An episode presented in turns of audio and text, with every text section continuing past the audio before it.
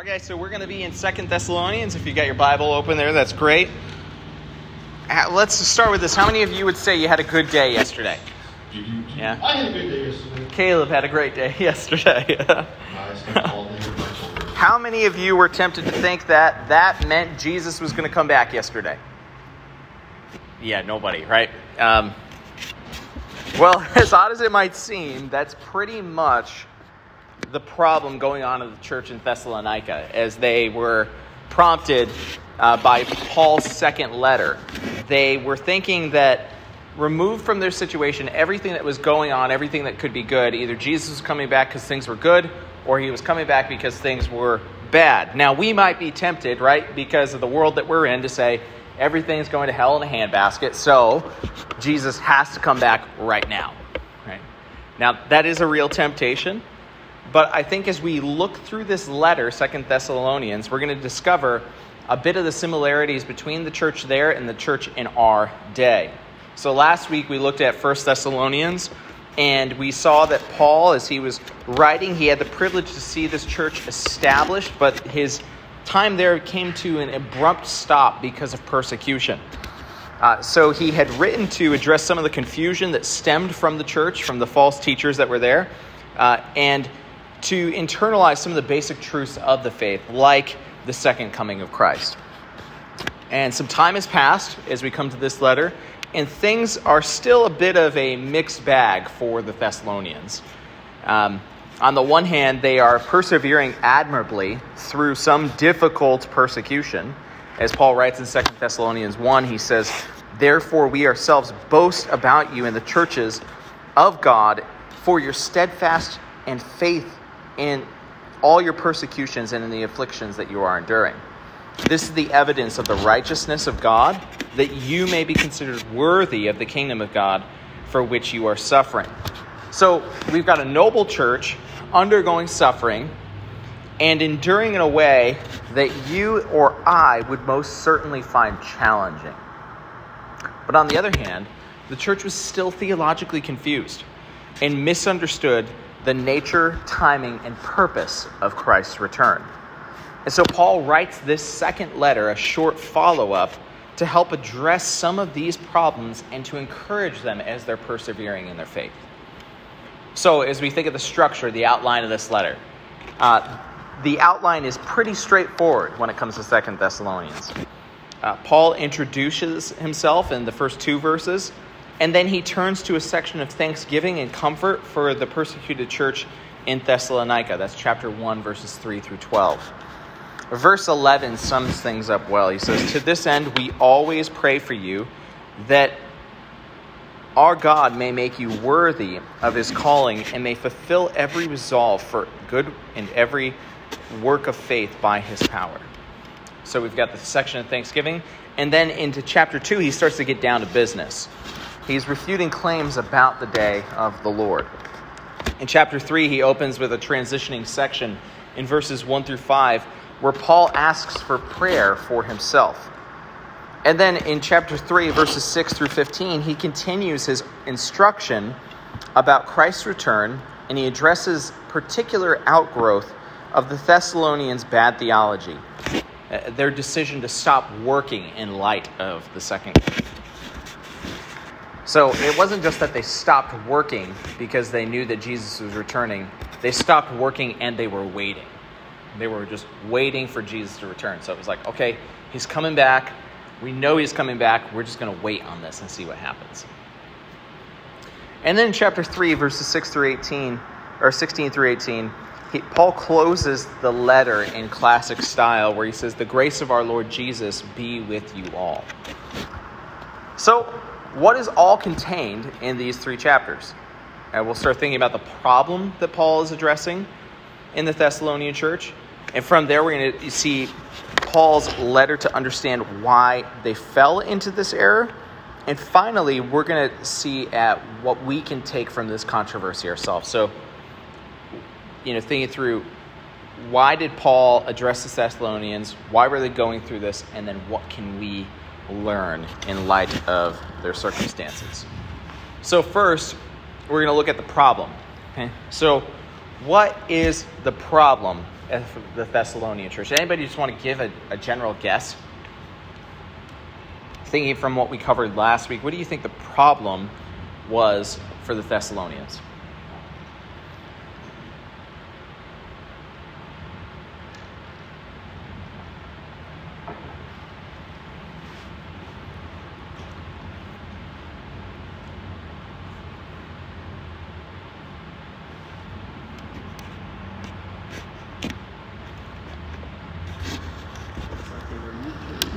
They were moochers. So that's a good way to put it. They were like little leeches, right? So the idea really of what Paul is going to address as their problem was simply said as idleness. Okay, so if we look at chapter 3, let's look at verses 6 through 12. It, Paul says this He says, Now we command you, brothers, in the name of our Lord Jesus Christ, that you keep away from any brother who is walking in idleness and not in accord with the tradition that you received from us. For you yourselves know how you ought to imitate us, because we were not idle when we were with you, nor did we eat anyone's bread without paying for it, but with toil and labor we worked night and day, that we might not be a burden to any of you. It was not because we do, we do not have the right, but to give you in ourselves an example to imitate. For even when we were with you, we would give you this command If anyone is not willing to work, let him not eat. For we hear that some among you walk in idleness, not busy at work, but busy bodies. Now, such persons uh, we command and encourage in the Lord Jesus Christ to do their work quietly and to earn their own living. So, idleness leading to mooching, right? The idea of like, we're just going to wait for you to provide on everything that we've got here, and we're not going to do anything about it. We're just waiting, waiting, waiting, waiting. So Paul says, get to work. Okay? So consider some of the uh, Paul's seemingly meaningless acts of purchasing his own food. He, he buys his own food. He hands over coins to a merchant for something to eat in that one action, what Paul's doing is one, he's he's paying for his food. Two, he's caring for the Thessalonian church and not being a burden to them. And then three, he's setting an example. So, in other words, what we can learn from this is that even small actions that seem insignificant can have a tremendous meaning when we consider them rightly the small things we do can actually have great meaning. So the problem for them is idleness. So, what causes idleness? Why, why were they in this situation? Well, Paul says it's because the Thessalonians mistakenly thought that Jesus had already come back. They thought, okay, Jesus is back we don't need to do anything. Look at chapter 2, verses 1 through 3. Chapter 2, verses 1 through 3.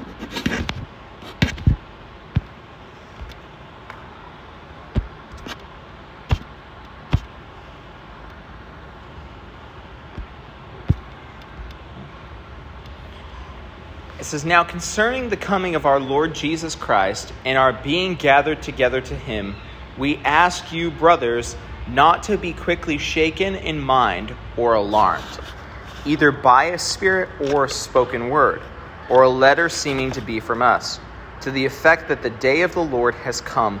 Let no one deceive you in any way. Now that seems strange, doesn't it? you think of it, you could understand why they might stop working if Jesus is coming back tomorrow. You could be like, okay, he's coming we're good. I don't need to do anything at this moment. But the error in view here is that someone suggested that the day of the Lord has already come, that Jesus is already back. So, how could a persecuted people possibly think that Jesus had already come back? Well, quite possibly, what was going on here was that a group of people who interpreted persecution as to quote Jesus saying, the beginning of birth pains, events that would occur just prior to his coming and say, okay, these, these birth pains, these events are happening right now, so that means Jesus is here. At least the beginning of the end has come, they thought, and so they could give up their daily labor. It's still kind of a, a sketchy theological premise. Right? There's not a lot to stand on. If we were thinking of it like a stool, right, we may have one leg, but we need two other legs to hold the stool up. But likely behind this is just a reality of human nature. If we can grab a theological reason not to work, then all the better, right? If we can say, I don't need to do this, praise the Lord, right? You know, uh, this may hit Glenn a little a little too close, right? But like the idea of retirement, right? you get to retirement, it's like, all right, I've earned my my my dues now. I'm gonna ride out this time, right? It's interesting too. I can say when I got here to Hebron back in 2018, we only had 12 members in the church. There were like maybe a dozen people that came every Sunday. It was really, really small, really, really tiny. And a lot of the people that were here, they um, they had been doing the hard work of keeping the church afloat for years at that point. Not even just like a year or two, but years. It had been back in 2011 yeah, so seven years prior to that, they had five members here, and they actually had a meeting to consider closing the doors, selling the building, and giving the assets to the members of the church. So, like, they got to that point, and then afterwards, they they knew that the Lord was not done with them, and they decided, okay, we need to get to work to to make this come back to life in the Lord's power and strength. He's the only one that can do it, but let's labor well. So by the time I show up in 2018, there's 12, right? There's fruit. It's growing slowly and surely. Uh, but I can tell you, in January 2018, we had 12 members. February 2018, we had 36. Okay? So we tripled in our size in one month. okay? That was a lot of, uh, a lot of like growth within attendance. It felt much different. But the reality of what that came to is that a lot of the people who had been here said, oh, now it's our time to just scooch back. We've got new people, there's new blood, let's give them the opportunity. And some of that was a really wonderful, I think, godly fruit and mentality. But other parts of that started to like show our human depravity, where people were like, there's a, somebody else, I'll just wait for them to do it. I'm not to, you know, jump in and volunteer at this moment or do this thing. And so that, that didn't serve the church well. Now, that's not to say that they did everything wrong. There were a lot of good things that had happened in that. But it shows the point that we're making here. When we're left to ourselves, if we don't have a reason to work, we're not going to work. Right? We're just going to hang out bad theology is often used to justify what people want to do and how they want to do it. The idleness was probably caused, in other words, by a combination of their own nature and their misunderstanding of the truth. It wasn't all one or the other, it was a combination of these two things their nature and a misunderstanding. So we know the problem, we know the cause is their nature and misunderstanding. So, what is the solution that Paul would propose? Eh, his, his answer really comes in two pieces. The first is through knowledge, and the second is through obedience. Know the truth, live it out. Right? That's very Pauline. If we haven't caught on to the reality of how he writes, he often is saying, This is the truth, this is how you should live. This is the truth, this is how you should live. So, first, we think of knowing the truth. Paul begins by teaching the Thessalonians that the truth about Christ's return.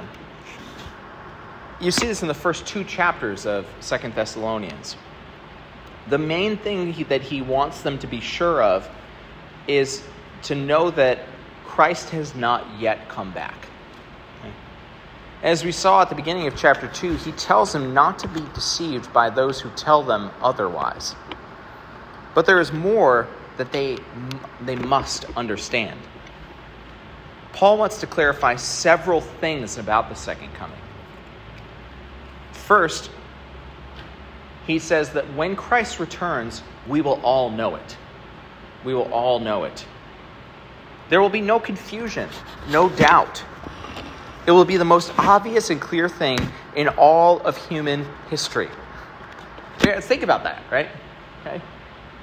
Maybe we can think of like a historical moment that just seems very accurate to us in this exact moment, right? Like we could say certainly Russia and Ukraine are at war with each other, right? We, we, can, we know that, right? There are, there are facts, there are multiple reports that are justifying that, that claim. Just as that's a reality, think about the return of Jesus. It's going to be much more of a reality. There's going to be no shadow, no doubt, no misunderstanding. Absolutely, abundantly clearly, Jesus is here. And not just for one particular nation, but for the whole world. The whole world will know he is back. So the Thessalonians, you know, like us, we, we may have seen movies at times where this is like reenacted. They worried, right, that they missed something. They were like, oh man, we missed the return of Jesus. We, we missed the rapture. We missed something, right? but they don't need to worry that they've missed it or that it's already happened or that they needed to work hard to figure out when it happens. The first thing Paul tells them is that when Jesus returns, everyone will know it. Second, he says, before Christ returns, there will be persecution led by someone Paul calls the man of lawlessness. Okay, so there's going to be someone who leads this persecution who's known as the man of lawlessness.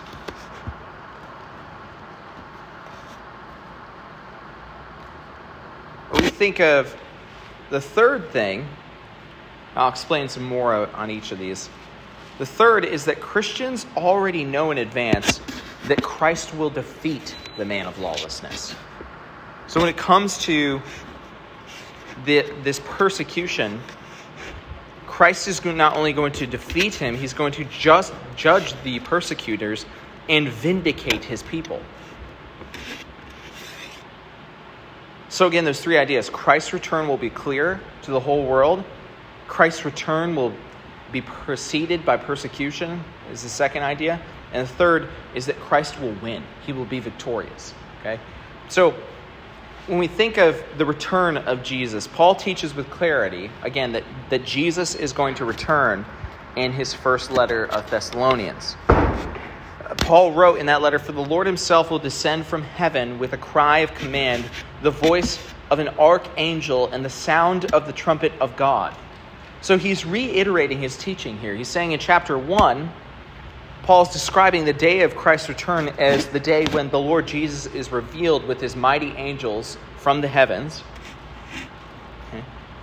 and a day that Christ will be marveled at by all those who have believed. And then he goes on to say that discerning whether Christ has really returned will not be hard at all, where it's like we will marvel at the loud command the voice of an archangel, the trumpet call, the blazing fire, the powerful angels, and most of all, the presence of Christ himself. So his language, whether it's metaphorical or he's using literal descriptions, whether these are just pictures to point us to some reality or actual depictions of what is going to happen, what is making he's making clear is that it's not going to have any confusion. So Jesus will return, it will be abundantly clear. But that second idea was that we need to know that Christ's return will be preceded by persecution, and that persecution is going to be led by that man of lawlessness. So in chapter 2, verse 3, Christ's return says, Will not come unless the rebellion comes first and the man of lawlessness is revealed, the son of destruction. So, who is the lawless one? That's often the question. Is it some world leader whose name we know? Have you guys ever heard like these claims? Right. I, re- I went to this um, this school called Word of Life, right, up in New York, and uh, it's it's a Bible school. Caleb went there for a year as well. Rachel went there for a year as well, and they run these summer camps. And there's this guy who taught um, Revelation, and he used to say that Tony Blair was the Antichrist, the Prime Minister of England, right? Like, we were like, okay, maybe he's not like the most admirable person to look to, but really, we're gonna we're gonna call him the Antichrist? Yeah, he made. I, I don't know if it was in jest. I want to give him the benefit of the doubt and say that it was in jest. There was a sense that he was pretty serious about what he was saying too, though, and it was a, a little alarming to us because we're like, this is what Jesus says. This is what Paul is saying. And now you're saying something with certainty that Scripture doesn't say with certainty. Mm-hmm. Now, what we know clearly is that there's going to be someone who's leading the charge. But contrary to popular opinion, Joe Biden is not the Antichrist. Donald Trump is not the Antichrist. Okay? They are sinful, broken men who need the gospel. But we can't say with absolute certainty that they are the sons of destruction leading the way. Now, are they enacting some pretty horrible, evil actions? Probably. You know, we, we could we could probably say say that actually with more certainty than we could uncertainty. But to go as far to say that they're the Antichrist or that it's a particular world leader is probably unwise. Paul doesn't do that, but he does describe the person who is known as the son of destruction. Chapter 2, verse 4 He who opposes and exalts himself against every so called God or object of worship, so that he may be revealed in his time. So he's going to be someone who uh, denies everybody else, denies what's godly. It also says that he's going to deceive others, like in chapter 2, verses 9 and 10. The coming of the lawless one is by the activity of Satan with all power and false signs and wonders and with all wicked deception for those who are perishing. You know, sometimes we think of the end of time, we think of the, the person who's leading the charge, and we're just like, ultimate wickedness. We're going to see that, and we're just going to know it with certainty. Here's the reality Satan works with deception. Right? Think of, think of the back to the garden, Genesis chapter 3. Right? Here's something that was good that God created. And Satan led Adam and Eve in rebellion against God with something that was good. Uh, no, here. Um, he, he gave them something that was good and said, here's what's better. Right? That's the way deception works sometimes. It's not so much, uh, here's what's obvious and evil and against all the things of the Lord. It sometimes can be in the light of, here's something good, here's a twist of something that we think is better. So, somebody who's leading destruction. Ooh, okay, I, I think it's printing now. So, we're going to see that he's going to deceive others. So we know that Christ's return is going to be clear, that Christ's return is also going to be preceded by persecution. But the third thing that we need to know without any shadow of doubt is that Jesus will be victorious. When it comes to the end times, we need to know that Jesus will be victorious. Paul does not warn the Thessalonians about the man of lawlessness in order to worry them, he warns them to reassure them. And he does so because he says that the appearance of persecution and evil is to be expected for the Christian. It is not a surprise to God, and it's not a sign of God's weakness or Satan's strength. Remember how Paul introduced the man of lawlessness back in chapter 2 the son of destruction. The man of lawlessness and his persecutors have already failed. God has already defeated them. In, in, in, chapter 2, verse 6, he says, And you know what is restraining him now, so that he may be revealed in this time, and then the lawless one will be revealed, whom the Lord Jesus will kill with the breath of his mouth and bring to nothing by his appearance of his second coming. Okay? What, what a wonderful truth. Right? I love the way that that verse explains it. He will kill him by what? By the breath of his mouth. Right? what an image, right? Morning breath is bad, but this is even worse than morning breath, right? This is like something to tell your kids, like, hey, listen, Jesus is going to defeat this guy with the breath of his mouth. And they're going to be like, what? It's like, yeah, try that on your sibling. okay. See how it plays out. But that's what we need to know. Jesus is returning, everyone's going to know it. Persecution is going to come before his return. And ultimately, we need to take heart in the fact that Jesus is victorious. It's not even that he's going to be victorious, he is victorious. He has already won. So the first thing he tells them is know the truth. But then he also tells them that they need to obey the truth. With knowledge in hand, Christians are called to be obedient to the truth. So if we go back to the problem at hand, the Thessalonians are idle, right? They, they're just waiting for Jesus to return, thinking it's not going to be that big of a deal. But they must follow God's call to work. It's amazing, isn't it? How we go from something as mystifying a, of the man of lawlessness to something as prosaic as work. They're all connected. Paul writes in chapter 3, verse 6 Now we command you, brothers, in the name of our Lord Jesus, that you keep away from any brother who is walking idly and not in accord with the tradition that you received from us. And then he says, Now such persons we command and encourage in the Lord Jesus Christ to do their work quietly and to earn their own living. So he's saying, in other words, get back to work. Work for the Lord. And he goes on to say, As for you, brothers, do not grow weary in doing good. If anyone does not obey what we say in this letter, take note of that person and have nothing to do with him, that he may be ashamed. Do not regard him as an enemy, but warn him as a brother. This matter is a serious matter. Obedience is not optional.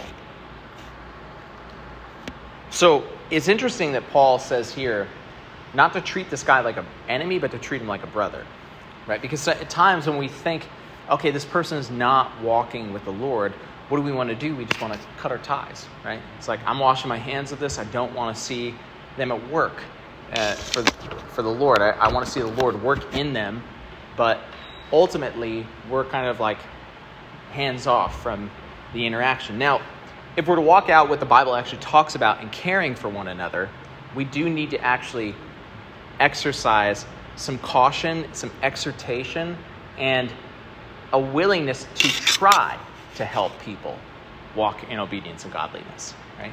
Now, that doesn't mean that we force them, and it doesn't mean ultimately that their obedience to the Lord is our responsibility, but it does mean that if we take the call to care for one another seriously, like the scripture says, that we, we're going to try. We're going to try to be instruments in the hands of the Redeemer to do his work in a way that is useful for his glory. So, this is a fine line of discernment, guys. There are going to be times where you're going to be like, I really feel like I've got a relationship with this person in the church and I need to help them. Maybe they're growing in idleness and I, I just feel this responsibility that I need to like come in and say something, right? And that might be overwhelming and abundantly clear. And your relationship might actually be really useful, and you, you might be the person who's in the position to say the thing that they need to hear in a way that they need to hear it for their good. There are also times where the opposite of that is true. You might be the last person who needs to say that to anybody. and I can say often, as the pastor of the church, that the hard thing is when we're trying to like encourage people in a way to obey the Lord, by the time it gets to me in the conversation, it's often when the problem has escalated to a, a large portion and now there needs to be like serious intervention, right? I'd love to be uh, responding and not reacting to situations all the time. Now, that's not to say that it's anybody's fault in that. It's just a reality that sometimes sometimes comes with the territory is when I get involved, then it's like ultimatum time. I don't like that. I want to be more um, leading in a way where I'm saying, hey, from the beginning, this is good. And here's an idea walk in obedience to the Lord, trust God, be with Him, listen to this counsel. That person's saying something really useful for you to hear right now. I'm really appreciating this. I need to hear this. Follow me. Let's obey Christ together, right? It, it's usually better at the, the beginning than it is later on, right? Because later on, they're responding often with defensiveness, right? Or a like sense of, of pride at times, or like an unwillingness. So there could be times where the Lord's calling you to be useful and you might be the right person for the moment. There could be times where you're the wrong person for the moment. So, how do you discern that? Relational wisdom, and when in doubt, get a phone out, call your elders. I think that's the, the best thing to do. I, I, don't know what to do in this situation, so uh, what should I do? Ask for godly wisdom from your elders. Caleb's got great relational wisdom and he's really good at figuring out all the tech things right now. I can see him; he's working hard. His, his brain looks like it's ready to spontaneously combust. But beyond the tech stuff, he's got great personal relational wisdom. That's a great uh, way to, to think through caring for others. So we think of the problem, the cause to their problem, some things that they needed to be clarified on, right? Knowing the truth, living out the truth how did the Thessalonians fall into this? Is a really good underlying question. Right? Well, let's be honest. It's not entirely clear how the Thessalonians could possibly have made the mistake in thinking that the Lord had come back. Can you imagine if you made this mistake this past week? Thinking about what happened this week, and you go, what if I had thought the Lord had come back? I just said, forget it. it's all done. I don't need to do anything. Thursday was a really good day. Maybe that's because Jesus came back. We're looking back on our weeks. I, I don't think so. I, I think if you've been instructed as a Christian that we should know without a shadow of doubt the things that Paul's laying out here. But we shouldn't think that this was all simply a matter of human misunderstanding. One of the crucial things that we need to understand in this little letter is that all the language that's used here is about a relationship with God. The Thessalonians had a relationship with God, but didn't fully understand it. I think if we notice God's role in this letter, we will better understand how this misunderstanding could have happened it really comes down to the fact that they misunderstood not only what Paul was saying about the second coming, but they misunderstood how they relate to God in the present, how we relate to God in the present. In chapter 3, there's this little phrase that's repeated. It says, The Lord be with you. This is a simple phrase of blessing, or what some would call a wish prayer. But when we consider what the prayer actually is. It says it is a prayer for God to bless the church by accompanying him or accompanying them with his presence. Not only that, notice what Paul promises God will do with this. Chapter 3, verse 3. He will establish you and guard you against evil. So God is with them. He strengthens them, He protects them. That sounds like a relationship, doesn't it? And Paul's explicit language elsewhere about knowing God. Paul and these Thessalonians have come to know God and they have been given eternal life. That is why Paul can so openly write about being loved by God. In chapter 3, Paul refers to the love of God in verse 5. And a few verses before that, he specifically addresses them, You, brothers, beloved by the Lord. Chapter 2, verse 13. He speaks of them as of or he speaks of God as our Father who loved us in chapter 2 verse 16. So it's very clear they have a relationship with God presently. Perhaps we can perceive Paul and the Thessalonians' relationship with God most clearly in the language of prayer scattered throughout the letter. As we see this in three ways Paul first thanks God, he makes requests of God, second, and finally, he asks the Thessalonians to pray for him. So he says, first, that he thanks God for what? For the Thessalonians' faith, for their hope, and their love. I see this in chapter 1. Second, Paul asks God to bless the lives of the Thessalonians. At the very beginning of the letter, he says, Grace to you and peace from God our Father and the Lord Jesus Christ. And then he, at the end, he writes, Now may the Lord of peace himself give you peace at all times in every way. The Lord be with you all. He prays for at least two things. First is for God's direction to love and God's direction in their perseverance. So may the Lord direct your hearts to the love of God, chapter 3, verse 5, and to the steadfastness of Christ. So, the ultimate direction that we need as Christians is the direction into God's love and Christ's perseverance. Second, he prays for God's strength for these Thessalonians. May the Lord Himself, our God and Father, comfort your hearts and establish them in every good work and word. Chapter 2, verses 16 and 17. God's encouragement and strength are not given to us indiscriminately, they have a purpose to build us up into Christ's glorifying deeds and words. He does pray for their success too. To this end, we always pray for you that our God may make you worthy of his calling and may fulfill every resolve for good and every work of faith by his power, so that the name of our Lord Jesus may be glorified in you and you in him according to the grace of God and the Lord Jesus Christ. So he's praying that they be directed to God's love and perseverance, that they be given God's strength, and that they would have success in following the Lord. So there's this present reality of their relationship with God and a present reality for us in our relationship with God. But there's also a future reality in their relationship with God and our relationship with God as well. So, a couple of things to say here about this.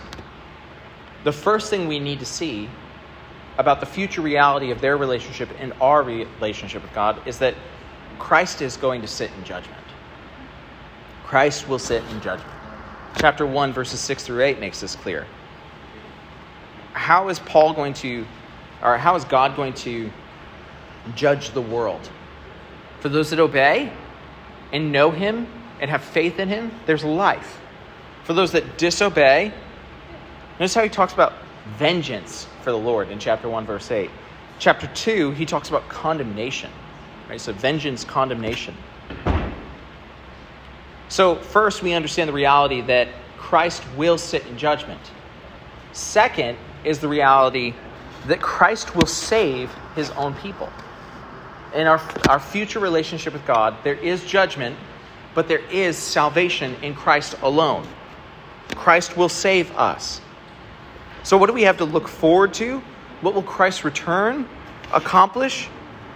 Eh, chapter 2 says that God is going to gather his own people, that God will count Christians worthy of his kingdom, as according to chapter 1 and that God will give relief to Christians who are troubled. So there's a present reality of our relationship with God and a future reality of our relationship with God. Three things we should learn in light of the letter of Second Thessalonians. First, I'd say we should work. Application number one we should work. What one thing we can take clearly from this letter is that we should work. We're created in the image of god. We're created to work. So remember work is not a result of the fall okay? Toiling in our labor is a result of the fall but work is not a result of the fall work is what God has given to us to do, right? Think of the call to Adam, chapter 2 of Genesis. He was called to work the ground and keep it, okay? So that command to work was already established prior to the fall. So we ought to work knowing that our work is not a call into horrible rebellion or the fruit of sin, but that it is called and designed by God for His purposes and His glory. Second, we should learn to live wisely. As we live in the world, we should live wisely. The Thessalonians erred in their obedience to God because they erred in their understanding. They thought wrongly, and so they lived wrongly. So theology is not unrelated to life. Theology isn't just all the stuff you can know. It's taking what you know and actually living it out. All right, so let's be Pauline. Let's know the truth and let's live out the truth. Know the truth, live out the truth. Live wisely. How do we live wisely? Well, we, we have to have an understanding of God's word. If we don't have an understanding of the scripture, we can't live in wisdom. We've got to live wisely. And I think the third thing we learn from the book of Second Thessalonians is that we should live waiting. We should live waiting. We should spend every day of our lives waiting eagerly and expectantly for Christ's return. The Thessalonians forgot this. They thought Jesus already come back. So they said, We're good. But guys, we need to wait. Not only in a way where we're just sitting and twirling our thumbs, but really the idea is eagerly and expectantly. I, I know it's unlikely that anyone that's here this morning has stopped working because he or she has thought that the Lord has returned. Okay? I, I know that that's not your reality at this moment. Yet there's a similarity between the Thessalonians and, and us. These ancient Christians were not working because they thought that they had it all. They thought that they had reached the pinnacle of faith. The Lord had returned, and they already had everything Christ would give. That is how they were deceived. We're deceived like the Thessalonians when we think that and live like we already have everything that Christianity offers. And when we think and live as if the great summation has already come either a wrong liberty, doing the things we should not do, or a wrong complacency, leaving undone the things we should do. That's what always follows from these things. In the Thessalonians' case, complacency followed. Unfortunately, many of us have stopped waiting just like the Thessalonians did. And when that happens, our faith in the next life slips into faith in this one. We're striving for spiritual health is replaced by striving for good stewardship of our physical bodies. Visions of God are replaced by visions of our earthly future or our children's future. The hope of heaven is replaced by the hope of the good life. Desire for our Creator God is replaced by desire for creatures. Unbelief can creep in and gain the upper hand so easily. So one begins by believing in this age as well as the next, concentrating on this age rather than the next, being concerned with this age instead of the next, thinking less of the next, de emphasizing the next, questioning the next, ignoring the next, forgetting the next, eventually denying the next. So, as Christians, we can no longer live for the fulfillment of our desires here and now. We live instead working and laboring honorably. We give ourselves to caring for others, even at great personal cost, because this life no longer has to bear the weight of all our hopes, all our desires, or all of our expectations. Without the certainty of Christ's return, it is not at all certain that we can live as Paul exhorts us to live in this little letter that is Second Thessalonians. So, where's our hope? in this life, presently in Christ, and in what's to come. He's coming back, friends. And when he comes back, there is going to be restoration and wholeness and completion. But our hope isn't necessarily that that's the reality at this moment, but that it's coming, right? Because if we thought that it already came, we'd come into tomorrow and we pull up the news headlines and we'd fall yet again. Everything's always falling apart unless we put our hope in the anchor that is in Christ. So Second Thessalonians has a lot to teach us. And particularly these ideas that we should li- we should work, live wisely, and live with eager, expectant waiting. Do you think of the glory of Jesus and what is to come, or just the glory of Jesus in the here and now? It, it's got to be both. Let's look forward to what is to come as we press on in the reality of the day. Let's pray. God, we thank you for today. We thank you for your word. Thank you for the letter of Second Thessalonians, what we can learn from this. Pray as we worship together with the church that we would worship with eager expectation and hope. Help us to glorify you, help us to serve you, help us to serve one another well, to push each other on, to keep away from idleness, and to trust that you are at work in and through us. In Jesus' name we pray. Amen.